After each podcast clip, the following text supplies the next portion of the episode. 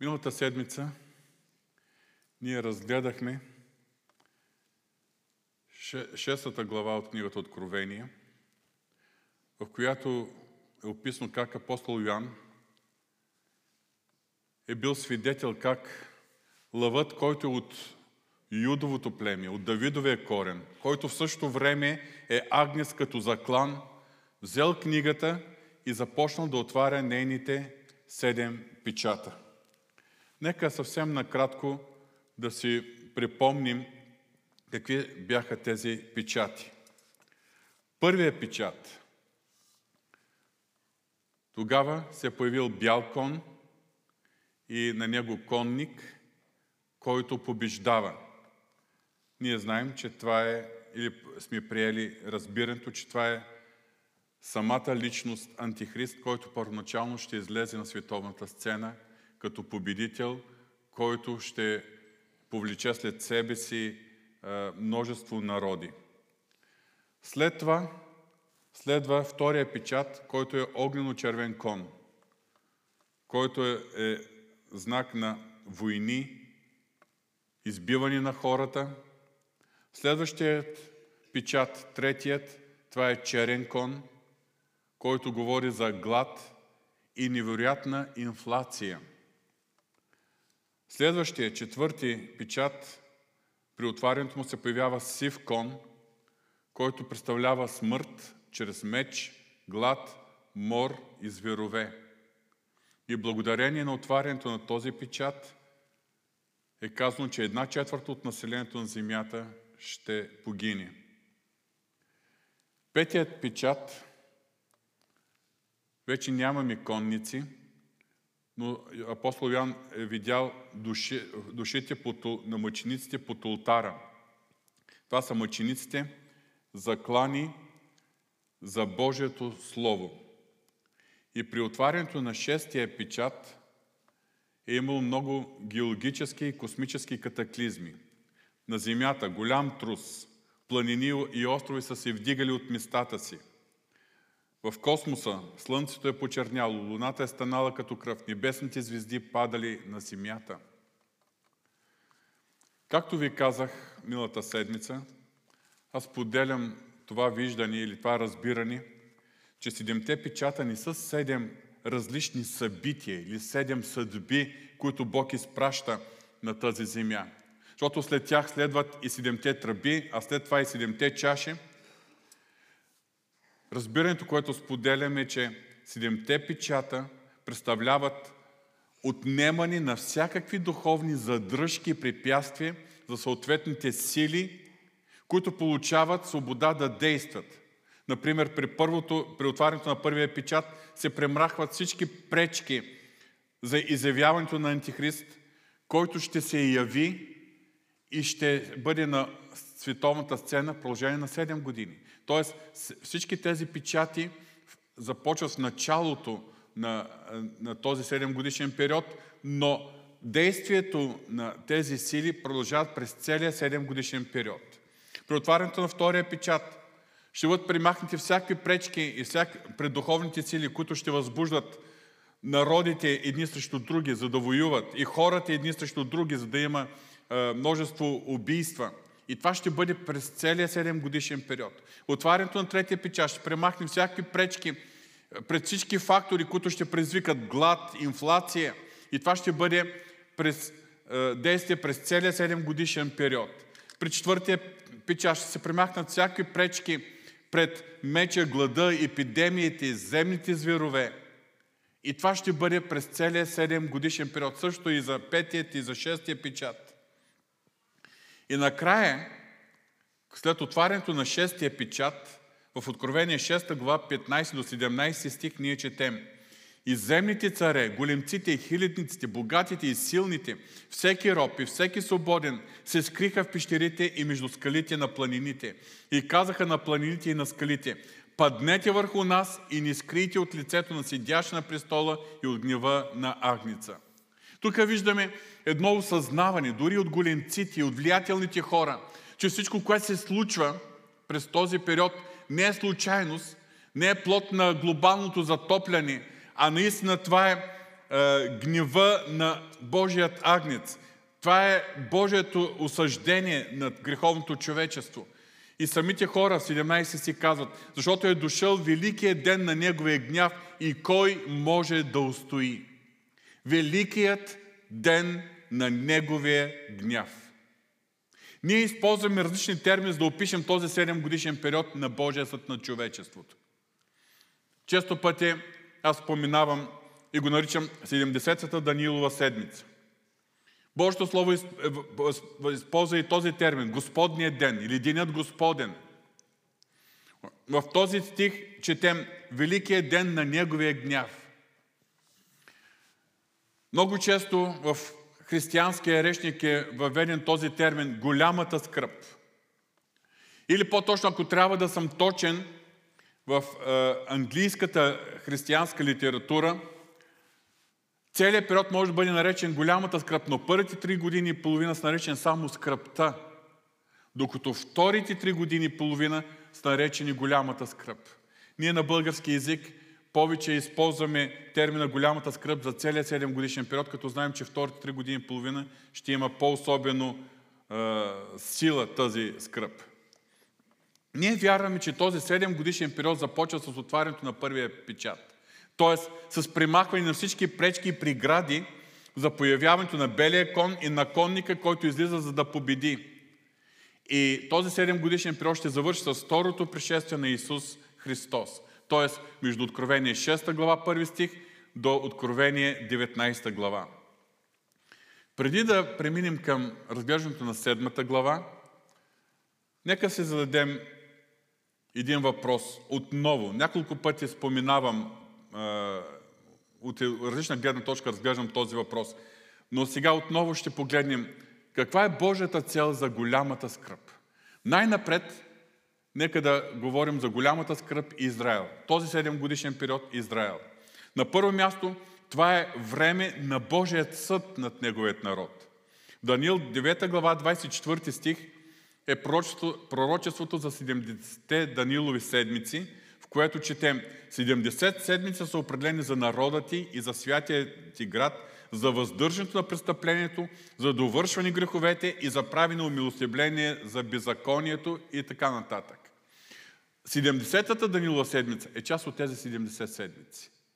седемдесетте седмици са особеното Божие действие за наказание, за съд над Израел.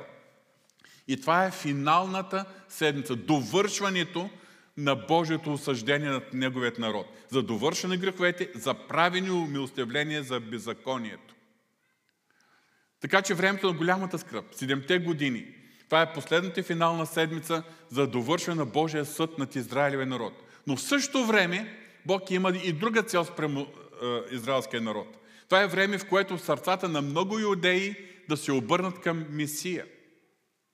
Имаме основание да предполагаме, че първоначално евреите ще приемат Антихрист като свой Месия. Но в средата на тази седмица, в средата на този седемгодишен период, те ще бъдат напълно разочаровани от него. Защото той ще оскверни храма и сега няма да влизам в подробности, които ще разгледам по-късно, но ще изиска божествено поклонение. Тогава юдеите, евреите, ще преживеят най-голямото си разочарование. Те ще осъзнаят, че са се заблудили и че този, който те са мислили, че е Месия, не е никакъв Месия, а е лъже Месия.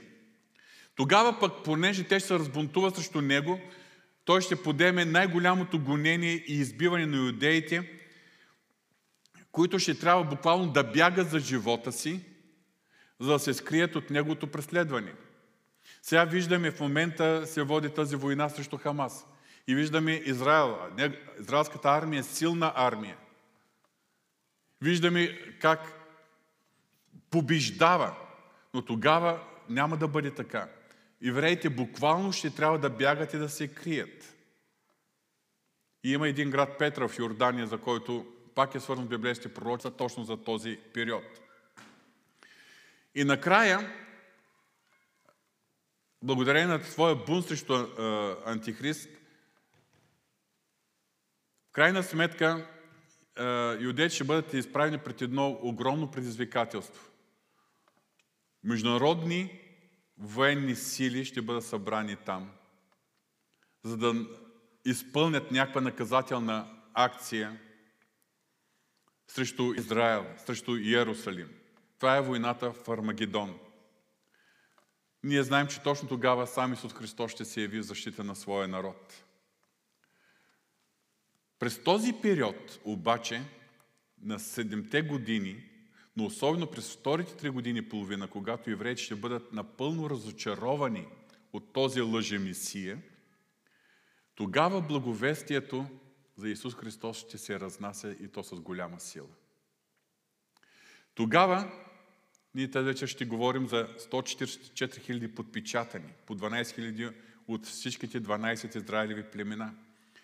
Най-вероятно те ще бъдат Христовите свидетели през този период. И те ще доведат мнозина до осъзнаване за това кой е истинският Месия. И в края на този седемгодишен период, когато вече нямат никакъв друг изход, с еврейски народ ще се изпълни това пророчество на пророк Захария от дванадесета глава, десети до четиринадесети стих. А на Давидовия дом и на Йерусалимските жители ще излее дух на благодат и моление. И те ще погледнат към мене, когато прободоха. И ще плача за него, както плаче за едничкия си син, и ще скърбят горчиво за него, както някой скърби за първородния си син. И следващите стихове описват колко голям ще бъде плача на израелтяните. В този ден ще има голямо жалеене в Йерусалим, като жалеенето при, при Ададримон, полето Магедон. Земята ще жалее, всяко домочадие насаме, домочадието на Давидовия дом насаме и жените им насаме, домочадието на Натановия дом насаме и жените им насаме, домочадието на Левиевия дом насаме и жените им насаме, домочадието на Семая насаме и жените им насаме, всичките останали домочадия, всяко домочадие насаме и жените им насаме. С други думи, описва се в това пророческо слово какъв плач, какво жаление ще обхване целият Израел, който е, всички евреи, които са останали живи към онзи момент. Това ще бъде моментът на всенародното покаяние на израелтяните и приемането а, на, на Исус Христос като техен Месия. Ще погледнат към този, когото прободоха. Така че Бог е, има двояка цел спрямо израелския народ. От една страна довършване на осъждението, от друга страна, за да може израелския народ да се осъзнае и да приеме Месия. Сега нека да разгледаме Божията цел по отношение на голямата скръб и останалите народи по света. От една страна това е време на Божия съд над цялото греховно човечество. Господният ден, за който пророкуват пророците още от Стария завет, е време на Божия съд не само над Израел, но и на всички народи по света. Например, Исаия тринадесета глава, четем девети до единадесети стих. Ето денят Господен иде, лют, снегодование и пламенен гняв, за да опустошиш земята и да изтреби от нея грешните й. Защото небесните звезди и съзвездия няма да дадат светлината си. Слънцето ще потъмне при изгрева си и луната няма да сияе със светлината си. Ще накаже света за злините им и нечестието за беззаконието им. Ще направя да престане надмиността на гордите и ще смиря високоумието на страшните. Апостол Павел, когато пише за този беззаконият, който ние наричаме Антихрист, във второ Солунце, втора глава, девети до дванадесети стих, той пише и следното. Този, чието идване се дължи на действието на Сатана, съпроводно с всяка сила, знамения и лъжливи чудеса, и забележете от тук нататък, из цялата измама на неправдата за онези, които погиват, защото не приеха истината, за да се спасят. Има действие на цялата измама на неправдата спрямо тези, които не са приели истината. Вероятно благовестието е достигало до тях, но те са давали гръб на благовестието. Те не са приели истината, за да спасят. единадесети стих. И затова Бог праща заблуда да действа между тях, за да повярват на лъжа, за да бъдат осъдени всички, които не са повярвали в истината, а са имали благоволение към неправдата. В благоприятното време всички, които не са повярвали в истината, а са имали благоволение към неправдата, Словото Божие казва, че ще бъдат осъдени през този период. Но в същото време и за всички останали народи, не само за юдейския, но и за всички останали народи, Словото описва този период като време на изпитание. Нека се припомним думите на Христос до църквата в Филаделфия, Откровение три десет. Понеже си опазил моята заповед да търпиш, и аз ще опазя теб от времето на изпитанието, което ще дойде върху целия свят, да изпита онези, които живеят по земята. Израза онези, които живеят по земята, е много интересен. На български ние не можем да усетим неговото значение, но тези, които боравят с оригиналните езици, и това го чета в книгите, които са свързани с тълкуване на книгата Откровение, посочват, че тези, този израз, онези, които живеят на земята, означава не само хора, които живеят, защото и ние вярващи също живеем на земята. Обаче за нас Словото казва, че ние сме пришелци и чужденци на света, съгласно първо Петро две единадесет. И Авраам и патриарсите в Откровение единадесета глава, когато четем за тези хора на вярата, за всички разбирам, че са имали този менталитет, като чужденци и пришелци в този свят. Обаче хората в света, тези, които живеят по земята, в този израз, има значение за хора, които са се твърдо установили в света. Самият глагол «живеят на земята» става, е, е, има точно това значение, за твърдо установяване. Даже в една от книгите, които чета, когато се готвя, там го привежда за онези, които са женени за земята. Тоест, неразривно свързани с земята. Скъпи брати и сестри, ако това е така, колко е важно ние изобщо да не се прилепваме към този свят. И наистина да живеем с менталитета като чужденци и пришелци в света. Така че това ще бъде време, този седемгодишен период, на особено изпитание на тези, които са твърдо установени на земята. Точно в това време на изпитание, през този седемгодишен период, имаме основание да вярваме, че много хора ще се осъзнаят и ще се обърнат към Бога. Може да звучи странно, но да, има тълкователи на книгата Откровение, които отричат, че това е възможно, но много библейски учители вярват и предполагат, че точно през тези години ще бъде, може би, най-голямото световно евангелизиране и най-голямото съживление, ако може да използваме този термин, който светът е познавал. Въпреки, че Божията благодат няма да бъде такава, каквато е в настоящото време. Въпреки, че действието на Святия Дух ще бъде по друг начин, не както сега. Тогава, за да повярва човек, това би означавало да бъде готов да положи живота си. Ако направим едно изследване на книгата Деяния на апостолите, в библейското училище, в един от предметите, който водя, правим това упражнение. Едно изследване на книгата Деяния на апостолите, кои са факторите, които водят до растеж, чистен растеж на вярващи на църквата. И когато правим това изследване, се вижда, че един от най-големите фактори това са гоненията. Това е противно всяка човешка логика. Чрез гоненията нашия неприятел се опитва да спре църквата, а точно чрез гоненията църквата се разраства. Точно в условия на гонение, на преследване, църквата расте по най-невероятен начин. И същата зависимост я виждаме и през цялата история на църквата. Същата зависимост я виждаме в настоящо време или в най-близкото минало, както чухте свидетелството преди малко. Там, където църквата е гонена, там тя нараства най-бързо. Може би най-невероятният пример, който в момента можем да е, погледнем, това са страни, в които наистина се преследва Евангелието. Например, Китай. Жестоко гонение срещу вярващите, срещу проповядането на Евангелието. И там, в тази страна, е най-голямата в света църква, състояща се от новородени и изпълнени със Святия Дух християни. Не искам да използвам деноминация, защото не знам дали са организирани в деноминации там. Някой ще казва, Китай е голям народ и е нормално да има много вярващи.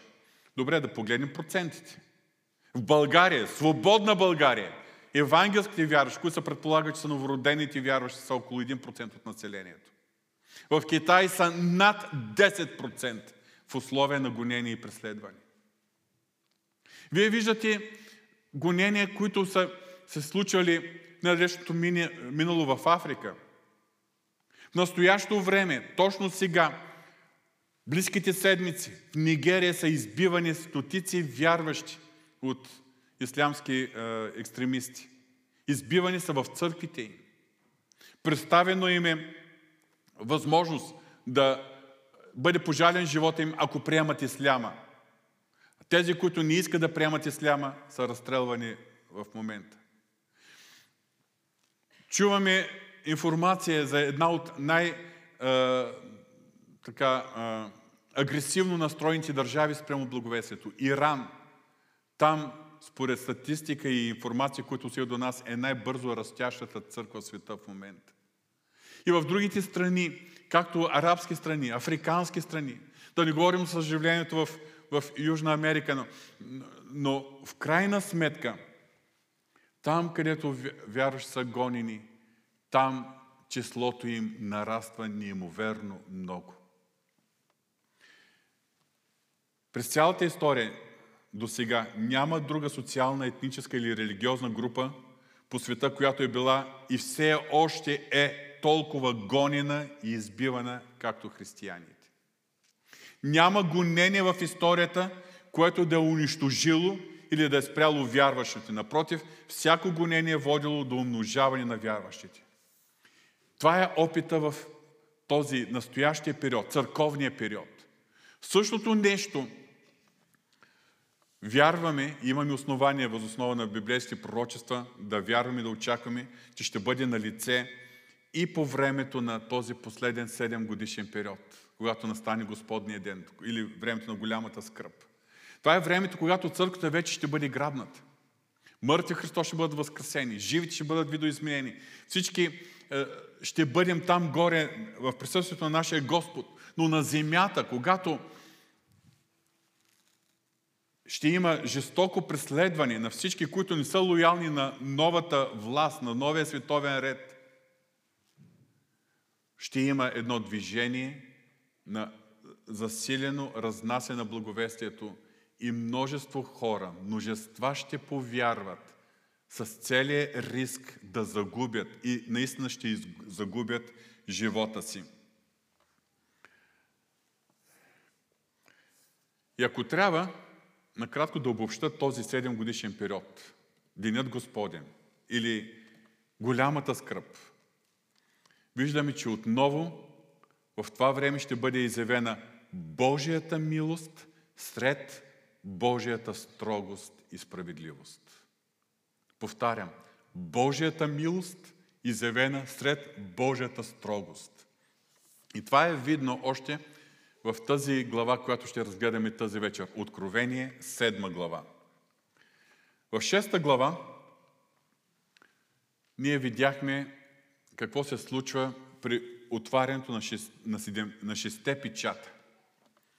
Обаче седмият печат още не е отворен. Между шестият и седмият печат е време на една пауза. Между другото, Божия съд в книгата Откровение е изявен, че с отварянето на седемте печата, след това звука на седемте тръби и накрая изливането на седемте чаши. Три седморки. Но между шестият и седмият печат виждаме една пауза. В книгата Откровение са на лице три такива паузи.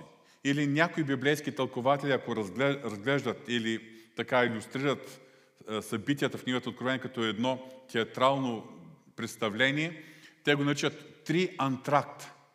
Три антракта. Тази вечер ще говорим за първата пауза или първият антракт. Той е между шестият и седмият печат.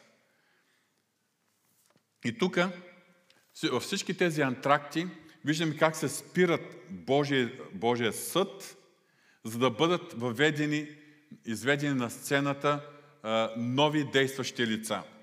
И в тази първа пауза, в Откровение седма глава, виждаме как се появяват две групи от хора. И аз искам да ви помоля да отворите своите библии или мобилни устройства в Откровение седма глава и да четем заедно. Започваме с първи до четвърти стих. След това видях четири ангела, стоящи на четирите ъгъла на земята, и държащи седемте четирте ъгъла на земята и държащи четирте земни ветрове, за да не духа никакъв вятър по земята, нито по морето, нито върху някое дърво. И видях друг ангел да се издига на изток, в когото беше печатът на живия Бог. И той извика с висок глас към четирте ангела, които бях, на които беше дадено да повредят земята и морето, и каза: не повреждайте земята, нито морето, нито дърветата, преди да ударим печата върху челата на слугите на нашия Бог. И чух числото на подпечатаните. сто четиридесет и четири хиляди подпечатани от всички времена на израелтяните. И в следващите стихи от пети до осми са описани дванайсетте израелеви племена, от които са били подпечатани по дванайсет хиляди израелтяни. Няма да четем целите текстове, текстове, но това са от Юдовото племе, Ровимовото, Гадовото, Асировото, Нефталимовото, Манасиевото, Симеоновото, Левиевото, Исахаровото, Заволоновото, Йосифовото и Вениаминовото племе. Няколко въпроса, които са важни за нас. Най-напред ние виждаме тези сто четиридесет и четири хиляди, но описанието на тези сто четиридесет и четири хиляди подпечатани започва с израза: четири ангели, ангела, стоящ на четирте ъгъла на земята и държащи четирте земни ветрове, за да не духа никакъв вятър по земята, нито по морето, нито върху някой дърво. И видях друг ангел да се издига от изток, в когото беше печатът на живия Бог. И той извика с висок глас към четирите ангела, на които беше дадено да повредят земята и морето, и каза: не повреждайте земята, нито морето, нито дървета, преди да ударим печата. Първо, четирите ъгъла на земята, този израз, не е доказателство, че земята е плоска, както някои модерни в момента вярващи и проповедници го използват. Нито пък, че земята е четвъртита. Ние много ясно трябва да си даваме сметка за метафоричният език, който е използван в Божието Слово, и да правим разлика кога можем да използваме даден израз метафорично и кога трябва да го разбираме буквално. Четирите ангела имали задача да задържат ветровете, за да ни духат. Още повече, че тези ангели са наречени четирите ангела, на които беше дадено да повредят земята и морето. Явно е, че това са, е, става въпрос за едно краткотрайно задържане на всички Божии съдби върху по лицето на земята и върху всички хора. И това задържане е за едно кратко време, докато бъдат подпечатани сто четиридесет и четири хиляди израелтяни. На тях е казано да, не, да задържат четирите земни ветрове. От една страна, ако трябва да използваме една шега, в една от книгите, които чет, четох, се описва за библейски клас, който, който разглеждал този пасаж, и един от студентите попитал преподавателя: защо трябва да, бъде, да бъдат задържани ветровете? И преподавателят отговори: защото как се подпечата сто четиридесет и четири хиляди души, ако има вятър във ветровито време? Да, това може да бъде шега, но в никакъв случай това не е буквалната страна на е, тълкованието. Аз вярвам, че ветровете в случая, това са преобраз на всички изпитания, които върхлитат на земята. Защото тези четири ангела, които трябва да задържат е, ветровете, се казва, че те са ангелите, на които беше дадено да повредят земята и морето. И апелът на този ангел към тях е: не повреждайте земята, нито морето, нито дърветата, преди да ударим печата върху челата на слугите на нашия Бог. Значи едно временно задържане на бедствията и на Божите съдби, докато бъдат подпечатани тези сто четиридесет и четири хиляди израелтяни. Относно с тези подпечатани израелтяни, има много предположения и различни мнения. Записано е, че са по дванайсет хиляди от всяко а, племе. На първо място спорен е въпроса дали това пророчеството се отнася буквално за сто четиридесет и четири хиляди души, дали точно по дванадесет хиляди от всяко от дванадесетте племена, или тези цифри си има своето символично значение, защото числото дванадесет е свързано с израелския народ. дванадесет племена, дванадесет патриарси, в случая по дванадесет хиляди души от всяко от дванадесетте племена и така нататък. Но при всички положения, явно това са хора, ние ще ги видим по-нататък книгата Откровение, но няма да прескачам сега, които може би са еквивалент на това, за което апостол Павел пише, използвайки е, този израз в Римляните единадесет пет. Така и в сегашното време има остатък избран по благодат. Явно, че и тогава ще има такъв верен Божий остатък. Остатък избран по благодат. Бог е наредил тези сто четиридесет и четири хиляди души да бъдат подпечатани, за да бъдат опазвани от бедствията поради Божия си съдби от една страна, но също така и от гонението на Антихрист и от тъмните сили за времето, което Господ е определил. Печатът винаги е белег за собственост и ние, съвременните християни, сме запечатани. Запечатани сме със Святия Дух. В Ефесяните едно тринадесет е записано, че като чухте Словото на истина, т.е. благовест на вашето спасение, в когото като и повярвахте, бяхте запечатани с обещания Святи Дух. Подобно запечатване по някакъв начин ще бъде и това на тези сто четиридесет и четири хиляди. Но освен, че печатът е символ или белег на собственост, че те, това са хора, както и са наречени слугите на нашия Бог, това е и печат за опазване от бедствията.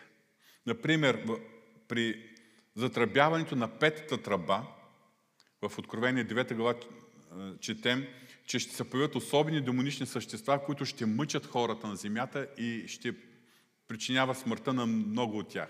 Но в четвърти стих се казва: но им се казва да ни нанасят вреда на земната трева, нито на каквото и да била зеленина, нито на някакво дърво, а само на онези, които нямат Божия печат на челата си.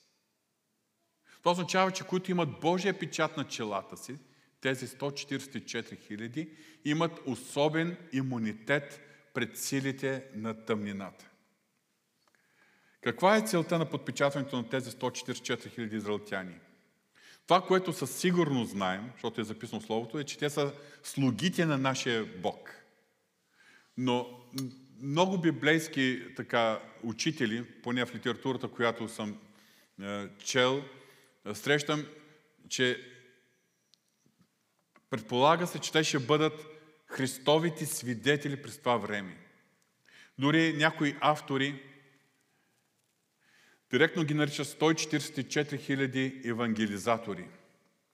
Според някои библейски учители, този печат, който те ще получат на челата си, е аналогичен на печата, с който ние сме запечатани. Тоест, чрез Святия Дух. И така, очаква се и предполагаме, че тези сто четиридесет и четири хиляди души, израелтяни, ще бъдат най-силни, едни от най-силните свидетели, свидетели пред Бога, за Бога, пред Израел и пред останалата част на света. Нека си припомним, че първоначалната мисия на Израел е била точно тази, да бъдат свидетели на живия Бог. И нашата мисия като Божия народ в момента, в настоящото време, е точно тази, да бъдем свидетели за Исус Христос. Тези сто четиридесет и четири хиляди евангелизатори ще изиграят тази роля, да бъдат свидетели между израелтяните, но най-вероятно и между много други народи по света. Сред библейските учители има една дискусия, която не смятам, върху която не смятам да се така задълбочаваме, само ще ви споделя. Има дискусия относно изброените израилеви племена. Прави впечатление на следното. Знаем, че Йосиф е имал двама сина, Ефрем и Манасия. И още в самото начало и двамата са били благословени да бъдат родоначалници на две от израилевите племена. Обаче при този опис липсва и името на Ефремовото племе, но вместо него е записано името на Йосиф. Йосиф като родоначалник на племето. Също липсва и племето на Дан. Но няма да коментираме тези въпроси, защото има различни предположения, но няма нищо твърдо казано в Божието Слово по този въпрос. Първата група, която апостол Йоан е видял по време на първата пауза, били тези сто четиридесет и четири хиляди евреи, слугите на нашия Бог, които били подпечатани с печата на живия Бог. Това се случва тук на земята. Обаче в същата глава продължаваме и апостол Йоан не запознава с една втора група от хора, които той е видял по време на тази първа пауза. Той е видял едно голямо множество, обаче не тук на земята, а което е горе на небето. Нека прочетем от девет до десет, девет и десет стих. След това видях, ето, голямо множество, което никой не можеше да изброи, от всеки народ и от всички племена и езици, стоящи пред престола и пред агнеца, облечени в бели дрехи с палмови клони в ръцете си. И викаха с висок глас: спасението е от нашия Бог, който седи на престола, и от агнето. Първото нещо, което прави впечатление, че тези хора били облечени в бели дрехи. А бялата дреха винаги е символ на праведността, която получаваме даром от Господа. Те също са били оправдани чрез вяра в Исус Христос. Те са, те са стояли, или по-точно душите на тези хора, били пред престола на Бога и пред агнеца. Това са били душите на хора, които са мъртви, починали на земята, но тяхните души са били приети на небето. И това множество е славило, славило Господа по един невероятен начин. Те имали палмови клони в ръцете си. Спомням се, когато Исус Христос е бил посрещнат на влизане в Йерусалим, в онзи ден, когато са викали Осана, благословен, който иде в Господното име, как са имали палмови клони и са величали идващият юдейски цар. И те викали, интересно, че използвам глагола викали, а не пеели, но аз предполагам, че това е песен, не просто само вик. Те викали или пеели с висок глас: спасението е от нашия Бог, който седи на престола и от агнеца. И Словото Божие казва, че към това славословие са се присъединили и ангелите. единайсети и дванайсети стих. И всички ангели стояха около престола и около старейшините и четирите живи същества. В английския текст е казано, че ангелите и старейшините, двайсет и четири старейшини и четирите живи същества, паднаха на лицето си пред престола и се поклониха на Бога, като казваха: амин, благословение, слава, премъдрост, благодарност и почет, сила и могъщество на нашия Бог до вечни векове. Амин. Отново тук ние се потапяме в тази небесна атмосфера, изпълнена с хваление, изпълнена с възхита, ентусиазъм и поклон пред Бога. Сега големия въпрос, който възника пред нас, а той е бил и пред Йоан в този момент, когато е виждал това видение, е: кои са тези хора от това неизброимо множество? Сега, искам да направим една съпоставка. Първата група от хора са сто четиридесет и четири хиляди. Ако направя една такава равносметка, един голям стадион, съвремен стадион, събира петдесет до седемдесет хиляди души. Тоест, това са били хора, колкото два големи стадиона, съвременни стадиона. сто четиридесет и четири хиляди. Апостол Йоан ги е видял и разбрал, че са сто четиридесет и четири. И след това вижда второ множество. И той го нарича неизброимо множество. Това означава, че апостол Йоан е осъзнал, че тази втора група е невероятно по-многобройна от първата. Не е малко по-голяма, не е горе-долу същия брой. А неизброимо множество.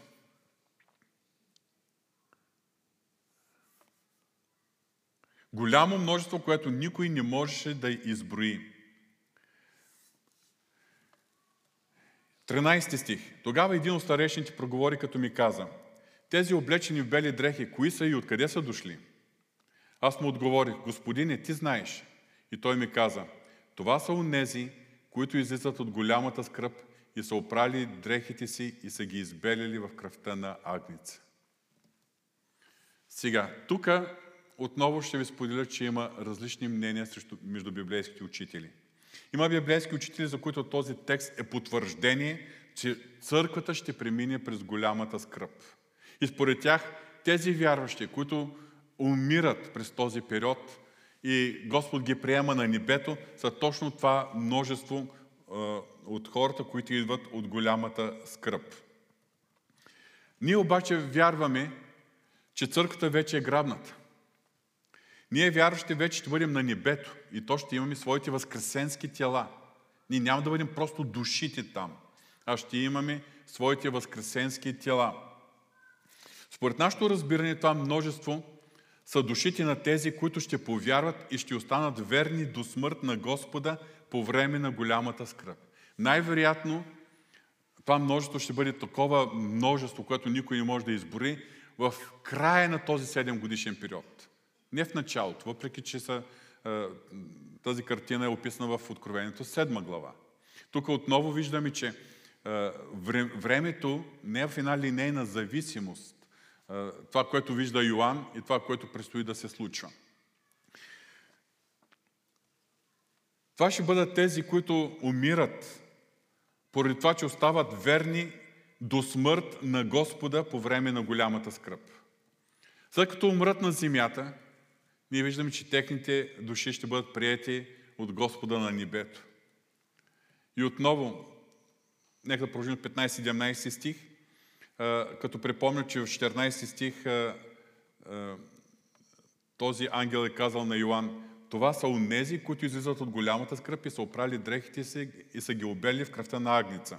петнайсети Затова са пред престола на Бога и му служат денем и нощем в Неговия храм. И седящ на престола ще разпростре скинията си върху тях. Няма да огладнеят вече, нито да ожеднеят вече. Нито ще ги порази слънцето, нито някой пек.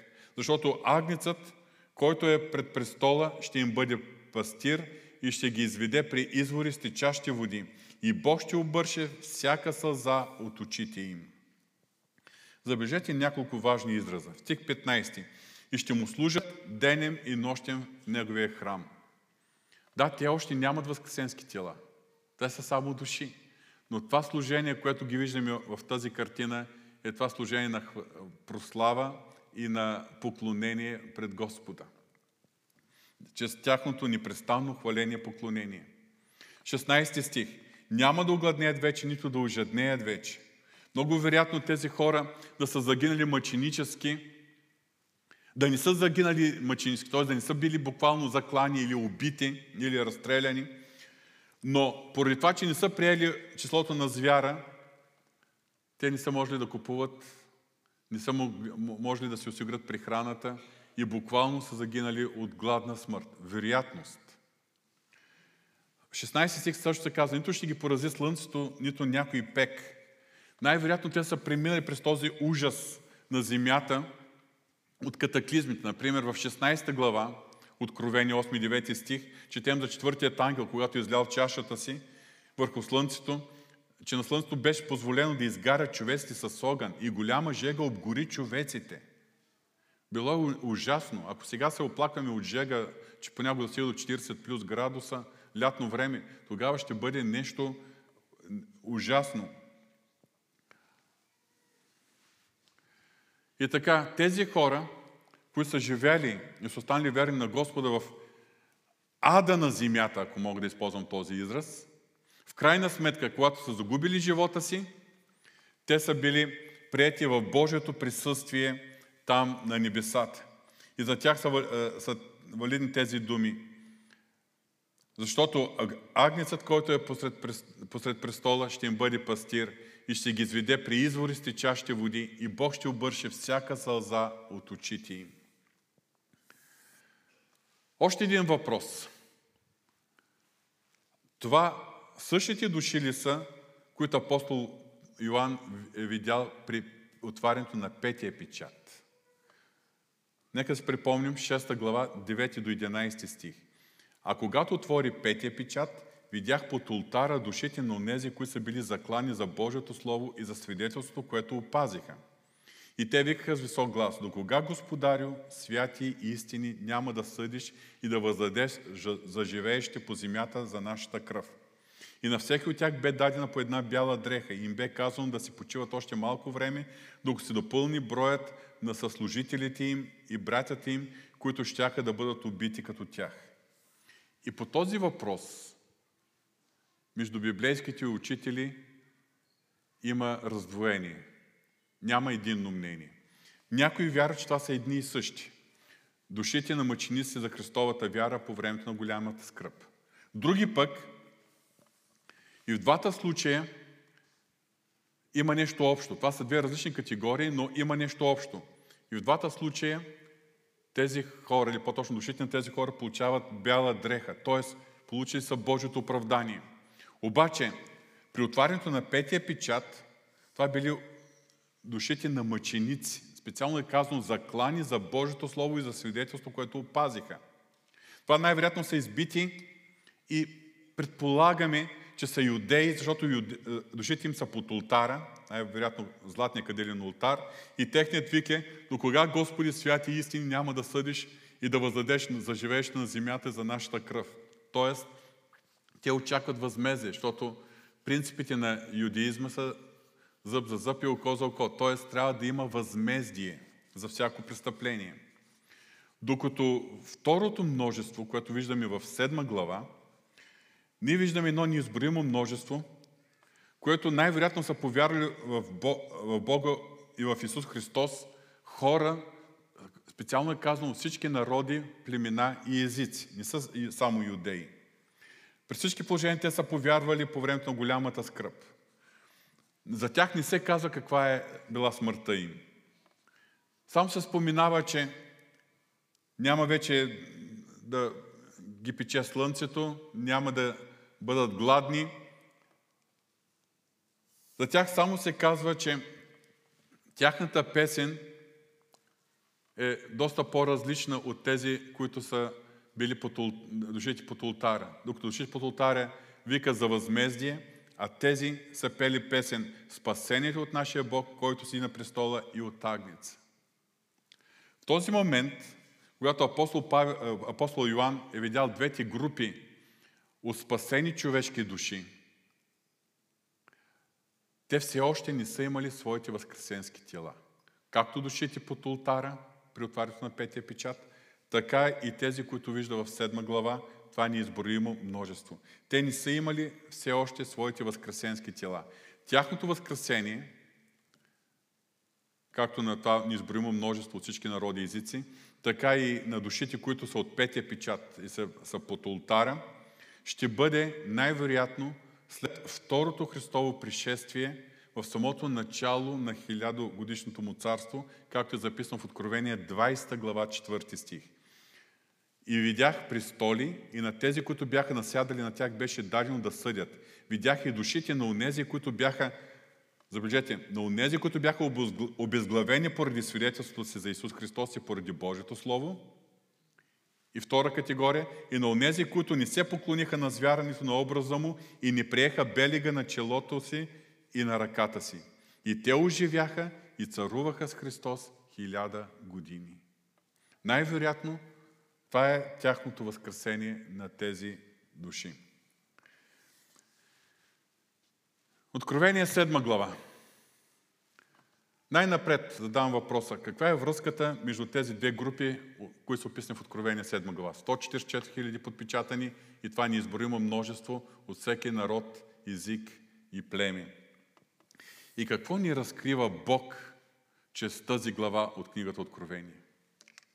Въпреки, че не е казано буквално, не е казано в прав текст, не е показана тази връзка, много библейски учители считат, че тези сто четирийсет и четири хиляди подпечатани евреи, които ги виждаме на земята, живи на земята евреи, ще бъдат основните свидетели, основните евангелизатори, основните свидетели за Исус Христос през това време на Божия съд. Те ще свидетелстват за Христос под особеното помазание на Святия Дух. Няма да бъде както днеска помазание, което днес имаме, но ще има някакво особено действие на Святия Дух в това време. И благодарение на особеното действие на Божията благодат ще има хора, които ще се спасяват. По различен начин ще бъде тази Божия благодат. Но тези хора ще бъдат под особената пък протекция, защита от Божия страна, като подпечатани. Голямото множество от всеки народ, племе и език, това ще бъдат хора, които показват огромната жътва от спасени души, които ще повярват в Бога и ще устоят за Христос с а, своята вяра в Христос през този седемгодишен период. Няма да приемат печата на звяра, няма да могат да купуват ни да, да продават. Много от тях, вероятно, гладни буквално ще умират. Но в крайна сметка, ние ги виждаме, това неизброимо множество, това са души горе в небето. сто четиридесет и четири хиляди са тук на земята, в естествени си тела, а тези, това неизброимо множество са множество на душите на спасени хора, умряли на земята, но душите им са там горе на небето. Най-вероятно, голяма част от тях ще бъдат плод от благовестието на тези сто четиридесет и четири хиляди души. Самия факт, че двете групи от хора са дадени една след друга, в тази пауза, която ние виждаме, показва, че има някаква връзка. И най-вероятно, голяма част от тези хора, от това множество, са плода спасени души от благовестието на тези сто четиридесет и четири хиляди души. Но най-важното, което вярвам, че Бог ни показва чрез тази глава, това е, че в това време, кога се излива Божия съд, времето на Божия гняв, времето, когато Бог въздава справедливост, Той продължава да бъде милостив Бог. Показва се Божията милост сред Неговата строгост. И завършвам с думите на сто и осемнадесети псалом. Славете Господа, защото е благ, защото Неговата милост трае до века, включително и през тези седем години.